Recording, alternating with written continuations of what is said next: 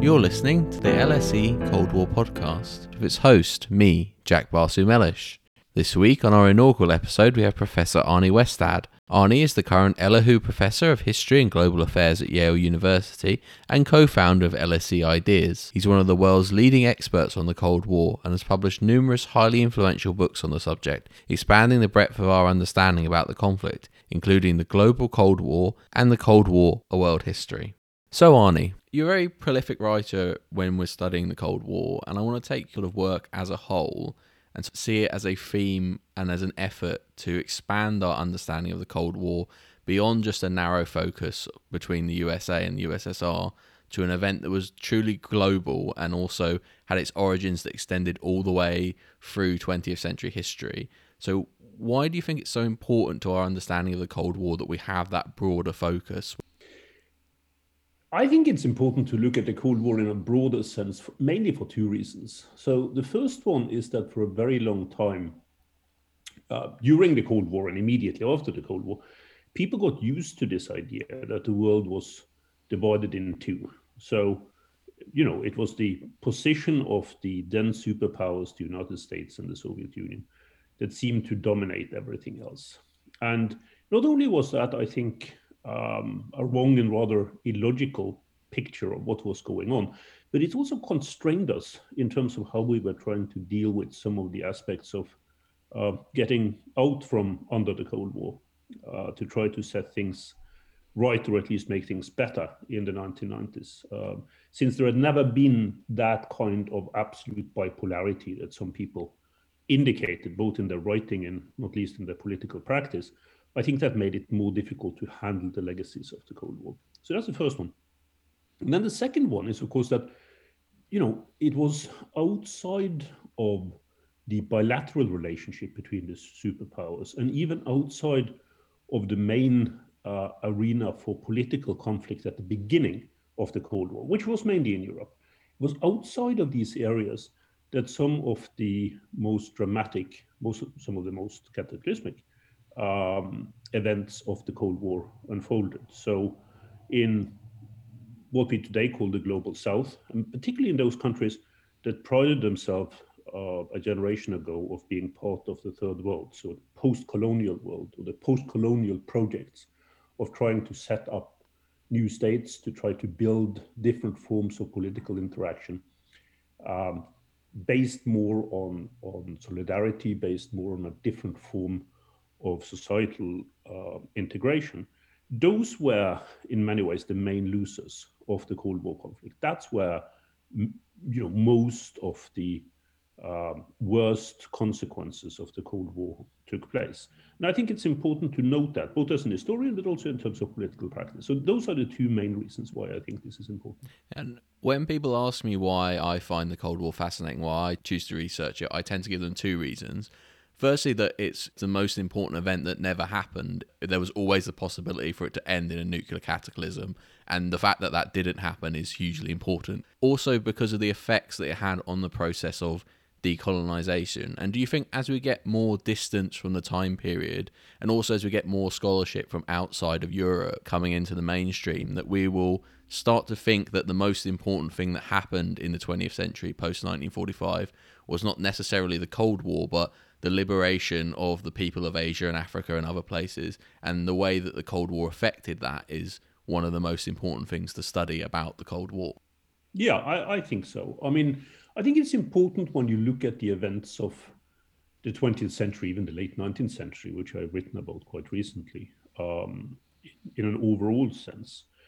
Um, the Cold War, in that narrower sense, certainly the, the one that we talked about at the beginning, um, has influenced a lot of things, but it hasn't determined everything. You know, um, I think when we look back at the 20th century, you know, a couple of centuries from now, I don't think it is the Cold War that will stand out in that form that will stand out uh, as the most important set of events of the 20th century. I think decolonization uh, probably will loom larger as a, as a core set of events. Of course, all of these influence each other in, in various forms, and it's important to note that, particularly if you want to you know, write history about it. But I think decolonization will be seen as, in many ways, more significant. I think the rise of Asia towards the end of the 20th century will probably also be seen as more significant uh, in this long-term um, in this long-term sense. So I think that's really important when you study the Cold War today to not just move away from this idea that the Cold War determined everything. I think we are sort of beyond that now, but also in many ways to give independent agency to um, the kind of um, ideas that existed that were not bound, or practices that existed that were not bound uh, by the by the Cold War itself. Um, and I think decolonization and, and the rise of Asia are probably, from what we can see today, the most important of them. And there's a lot of focus in your work about the idea of the Cold War as a fundamentally ideological conflict rather than a, a more realist understanding of it as a conflict purely about power. How do you feel that played out in the Cold War? And what currents were there that presented themselves as alternatives to both capitalism and communism that were existing at the same time as the ongoing Cold War? Right. So I do see uh, the Cold War uh, mainly as being driven by ideas. And these ideas, of course, have their origin in different kinds of practices. So, I mean, it's not just sort of free floating ideas. And I think it's important to underline that um, they are connected in various forms to the social existence and the economic existence that people people had, but they manifested themselves in a set of ideas, um, sets of ideas, I should say, um, that uh, were particularly important in terms of understanding what this conflict was about. And that's true both for those who practiced Cold War and very often in historiographical terms for those who try to understand it. So the historians who are who are preoccupied with it. Um, so I do think that ideology or ideologies really mattered uh, with regard to the Cold War. Now, I'm among those who do not necessarily think that understanding uh, politics, and particularly great power politics, in ways that also emphasize you know what realists often call for namely interests and maybe particularly material interest that that is in some kind of contradiction with the idea of taking ideology seriously.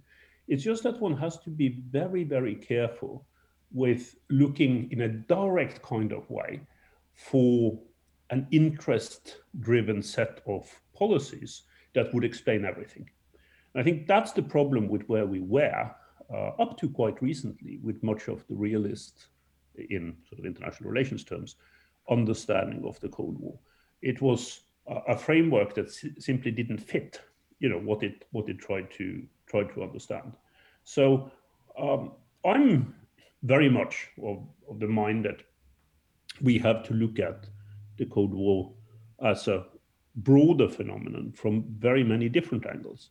I think, you know, I'm a, I'm a pluralist when it comes to approaches. I see value in, in many of them, even way beyond how I myself practice this.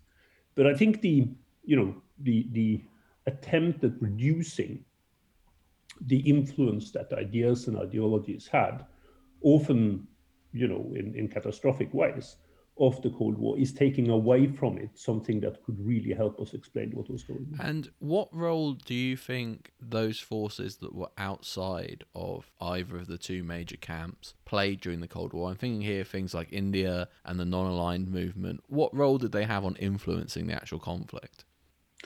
Well, it depends, of course, on what kind of, of set of events or what time period that you that you look at. Uh, as I write about in, in um, the most recent book I did on the Cold War, I think India is one of those countries that is much uh, misunderstood and much underrated in many ways in terms of its contribution to the Cold War. Um, both in terms of its own development, which was crucial uh, in Cold War terms for what happened internally in India, what happened in um, in terms of India's economic development after decolonization, which was very much inspired by various forms of, uh, of Soviet uh, practices, um, but also in terms of its foreign policy orientation. And that was very much bound by um, the difficulties that were there in terms of trying to develop um, a non-aligned foreign policy in a world where there was this tremendous pressure uh, from both superpowers against that kind of development. I think you saw that in a number of other um, uh, countries outside of, of Europe and North America as well. So some of this is about sovereignty, which I find increasingly interesting in terms of trying to look at the Cold War.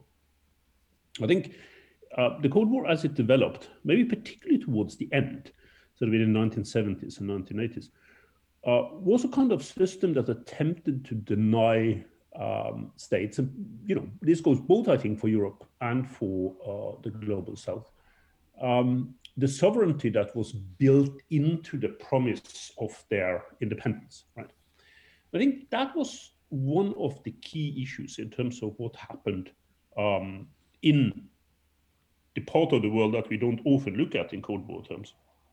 That just became so much more difficult because of the conditions under which they had to develop. So uh, in, that book, I use India as an example of this, but I mean, this could be repeated with regard to Southeast Asia, with regard to Africa, and even in ways that are slightly different because of the, the uh, background in terms of um, uh, decolonization. Um, with regard to um, uh, Latin America and, and, and, and what happened there. People forget, I think, because of India as a democratic state which had a democratic system, they think of it as also a capitalist state. But particularly at the very beginning, under uh, Nehruvian socialism, you had five year plans and, and very heavily Marxist influenced forms of economics, not only influenced by our, our colleagues over at LSE, where a lot of their economists came out of, but straight from the Soviet Union.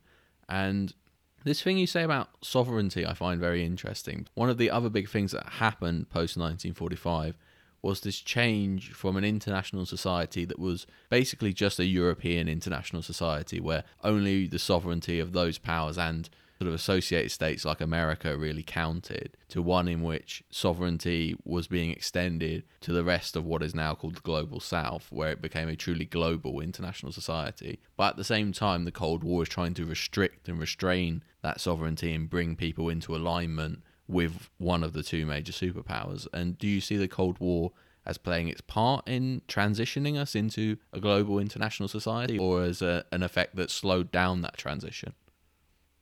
That's a really good question, Jack. I'm I'm probably still not convinced that we have the answer to that to that question. I think to some extent it was both. So I already talked about the degree to which the Cold War international system tried to uh, restrain, constrict uh, sovereignty, at least sovereignty in the way that it was understood um, by new states that emerged in the in the post-colonial era. On the other hand, if you look at it in terms of concepts that came out both from the US side and the Soviet side, these were very much state oriented, right? So you could say to some extent that since the Cold War system only recognized states, you know, it didn't recognize social movements, it didn't recognize um, you know, form of transnational practice. It was it set many of the very bad precedents with regard to migration that we are still struggling with today in terms of you know cutting off people's access to, to move.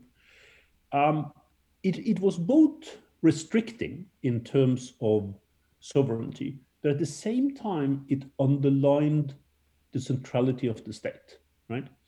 And I think, and I've been discussing this recently in a slightly different context, that that created the kind of framework that we have seen in, in, in the post-Cold War world, where sovereignty has become increasingly important, but in the sense of moving away from recognizing anything but a state-centered form of, of international system, right?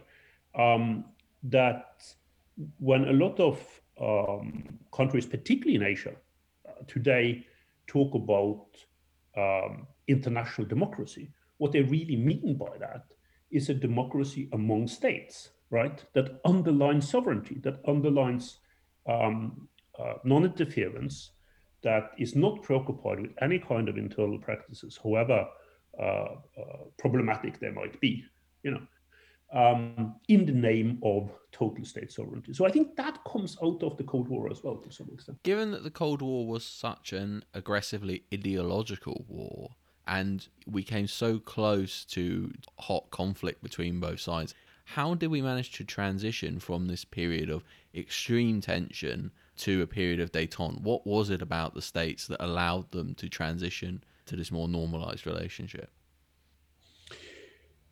I think there were uh, probably three stages in this, and I think one has to understand this chronologically, as, as sometimes is quite useful in history, right?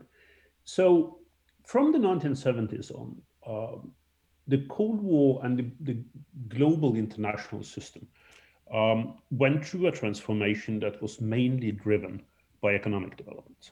Um, there were other sides to it as well, and, and you know sometimes uh, some of the people who looked at what I've written recently sort of believe that I overemphasized the economic change, which is not my my uh, my concern. I mean, you know, I came come out of a practice where you really emphasize the framework of ideas and ideologies that that existed. But I do think that as capitalism transformed uh, in in the uh, what we sometimes now call the long 1970s over onto a new form of practice that emphasized, for instance, financial capital, that emphasized, you know, um, the, um, the, free uh, movement of, of, of, of, investments, free free free trade, etc., etc. Um, that put tremendous pressure on the Cold War system, the way we had seen it develop over the uh, 25 years that, that preceded it. So that's stage number one in a way. Then stage number two was what happened during the 1980s, where, where that process in many ways continued, but at the same time, at the level of both the United States and the Soviet Union, you had significant political change. And I think it's important to underline both sides with regard to this, because obviously the reforms uh, under Gorbachev that took place in, in, the Soviet Union had a very important role in how we were able to get out of the Cold War um, with, without a, a, a, confrontation that led to war and a, and a, nuclear cataclysm, as you, as you mentioned earlier on. But there were also significant changes on the US side, a kind of normalization of US foreign policy that meant that one actually had to negotiate with the other side. Now, negotiate with the Soviet Union, but in you know in a circumstance obviously that favored the United States. So there wasn't a negotiation among equals anymore when you get to the late 1980s, but it was still an emphasis on negotiation. I could easily have seen a United States under under a different political leadership. I do think Ronald Reagan, uh, as an individual, was really important here who would have said, no, no, no, we're not going to negotiate. I mean, this is, we're going to go back to the more traditional Cold War approach, which is total confrontation with the Soviet Union, particularly now that the Soviets are weak. So that's the second stage. And the third stage is the easiest, which is, of course, the collapse of the Soviet Union from within. So if that hadn't happened, then I, I think that more of the elements um, that we got used to from um, the early part of the 20th century and, and up to up to the late 1980s would still be us today. So that's a somewhat long-winded answer to your question, Jack, but I, I do think it's important to understand this in stages. The, the, the Cold War didn't suddenly go away. Um, it, and that's a really important reminder, actually, for those of us who think about how we can change today's international system for the better, right? Um, it didn't happen all of a sudden. It happened over, you know, half a generation, maybe even a little bit more than that, uh, where it was critically dependent on people making the right calls. I just want to bring us back to that idea of the economic change in the 1970s because we have this period characterized by things like stagflation, where we see a transition away from a Bretton Woods style system as the rate of profit falls in America and Europe, and we're no longer rebuilding after the Second World War, and those profits are no longer there, towards what is now our existing market based capitalist system. And I think there is a lack of nuance often when we characterize the capitalist West as just being one consistently ideological economic entity that runs from 45 to today. But actually, there's this serious change that takes place in the 1970s. But how does that change the character of the foreign policy in terms of its relation towards other states? So I, I think that is really interesting because I do think that um, if you look at that transformation that we just discussed, um, the long 1970s, sort of from the late, from 68 or thereabouts and up to 82, 83. And that's really what we're talking about. I do think that that meant that there were new forms of interaction. Some of it, you know, based on state actions, and some of it not based on state actions, that developed very, very fast. And I think this is one of those issues where speed is actually important to understand, right? Because these fundamental changes took place in a, I think, almost entirely unforeseen direction when you think about it from the perspective of the late 60s or very early 1970s.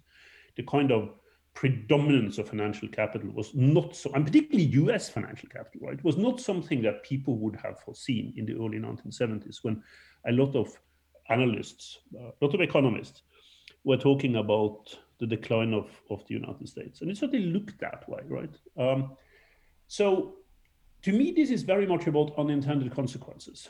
Um, the United States was in many ways the first country, um, though even, you know, in this case, it lasted up to the late 1970s, that readjusted itself to this new kind of international economic reality. And that ability to readjust itself first brought tremendous advantages to the United States, at least for a period of time. And you see some of the same difficulties coming back to haunt the United States, particularly with regard to its own domestic economic practices by, you know, I would say the late 1990s. But after after two decades that really privileged the United States economically. So there is a big discussion that is brewing now, I think, about it because it has direct implications for our own time and age. On the degree to which the United States was capable of translating its strategic and economic strength in relative terms, so here relative to the Soviet Union and almost everyone else, over onto economic advantage during the 1980s. I'm not sure it's quite as simple as that.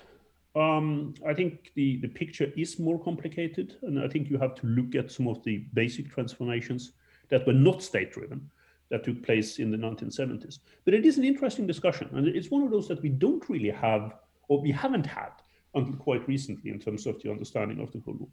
I want to just take this last five minutes for the future of Cold War studies. I'm one of the first generation of scholars that's born entirely after the end of the Cold War, several years after the collapse of the Soviet Union. And how do you foresee scholarship changing with a new generation of scholars who did not experience the Cold War firsthand at all? And what challenges do you think they are going to face compared to existing scholars who lived through parts of the Cold War? Well, first and foremost, I think that is a very good thing that there are people who are now starting to look at this who have no sort of living experience of it, because I think sometimes that set people free to think in new directions um, about what they are studying. I think many of us, myself included, who experienced at least a part of the Cold War, for us, it's taken a long time, sort of intellectually, to get away from each other. Right? So it's really only now it's a book that I'm writing at the moment uh, together with Professor Chen Jian, who also used to spend time at the LSE, on China during the 1970s, which was a period I myself experienced there, that I feel that I'm free to, to do that. I mean, it's easier for me to do it. 20 years ago, it would have been much more difficult. Um, so that's good. I do think there are two principles that will be of significance. We've discussed both of them, though, in, in brief here. The first one has to do with how the Cold War was interactive. So it involved a lot of different kinds of human of human experiences at the same time. So I think we've now moved well beyond this idea that of people who do saying no, it was all about economics, it was all about ideology, it was all about military strategy, it was all about nuclear weapons, it was all about individual leaders. We, we sort of got beyond that, and everyone who comes to this now, looking at them and say, well, it's a combination of these kinds of factors that really had had significance, and it depends on the individual um, uh, aspect that you want to look at. That's the first one. And then the second one, of course, there is a tremendous revolution still ongoing with regard to sources, with regard to how we can actually study the Cold War. And this is something that I feel, in a strange kind of way today, is sometimes overlooked. I mean, of course, we, we are now in a time period, everywhere that I know of, maybe with a few European exceptions, where access to documents of the past uh, is becoming more difficult. It's becoming more restricted in many ways. But that's not the same thing as saying that that access has been cut off. So if you compare what we have access to today with what we have had access to at any given point in the past, it is a vast superior um, source space. And I think it's important to take that into consideration. Not that sources determine everything, they shouldn't, but being able to base yourself on more voices. And here I'm thinking maybe particularly about voices that are not state centered, right? That are not driven by high politics with regard to understand, understanding the Cold War. I think for your generation, that will be tremendously important in terms of how you go forward in your studies. Well, I think that's a that's a really hopeful note to end on. I think as we see a new generation of scholars enter into the field, and also an expansion of scholarship outside of just Europe and North America, to incorporate all of these different voices and understandings that we didn't have, the field of Cold War studies be rejuvenated. So thank you for joining us. It's given us lots to think about, and it's been a, a really great inaugural episode for the podcast. Um, so yeah, thank Fantastic. you for coming along. Thank you, Jack. It's been a great conversation. Enjoyed it. You've been listening to the LSE Cold War podcast with its host, me, Jack Basu You can follow me on Twitter at jrbm underscore IR Theory. Be sure to follow the podcast. We release new episodes every fortnight on SoundCloud, Apple Podcasts, YouTube, and the LSE iPlayer. Make sure you are subscribed so you don't miss an episode. Like, share the podcast, and leave a comment or a review so we can hear your thoughts about the episode. Again, I'm Jack Basu and this has been the LSE Cold War Podcast.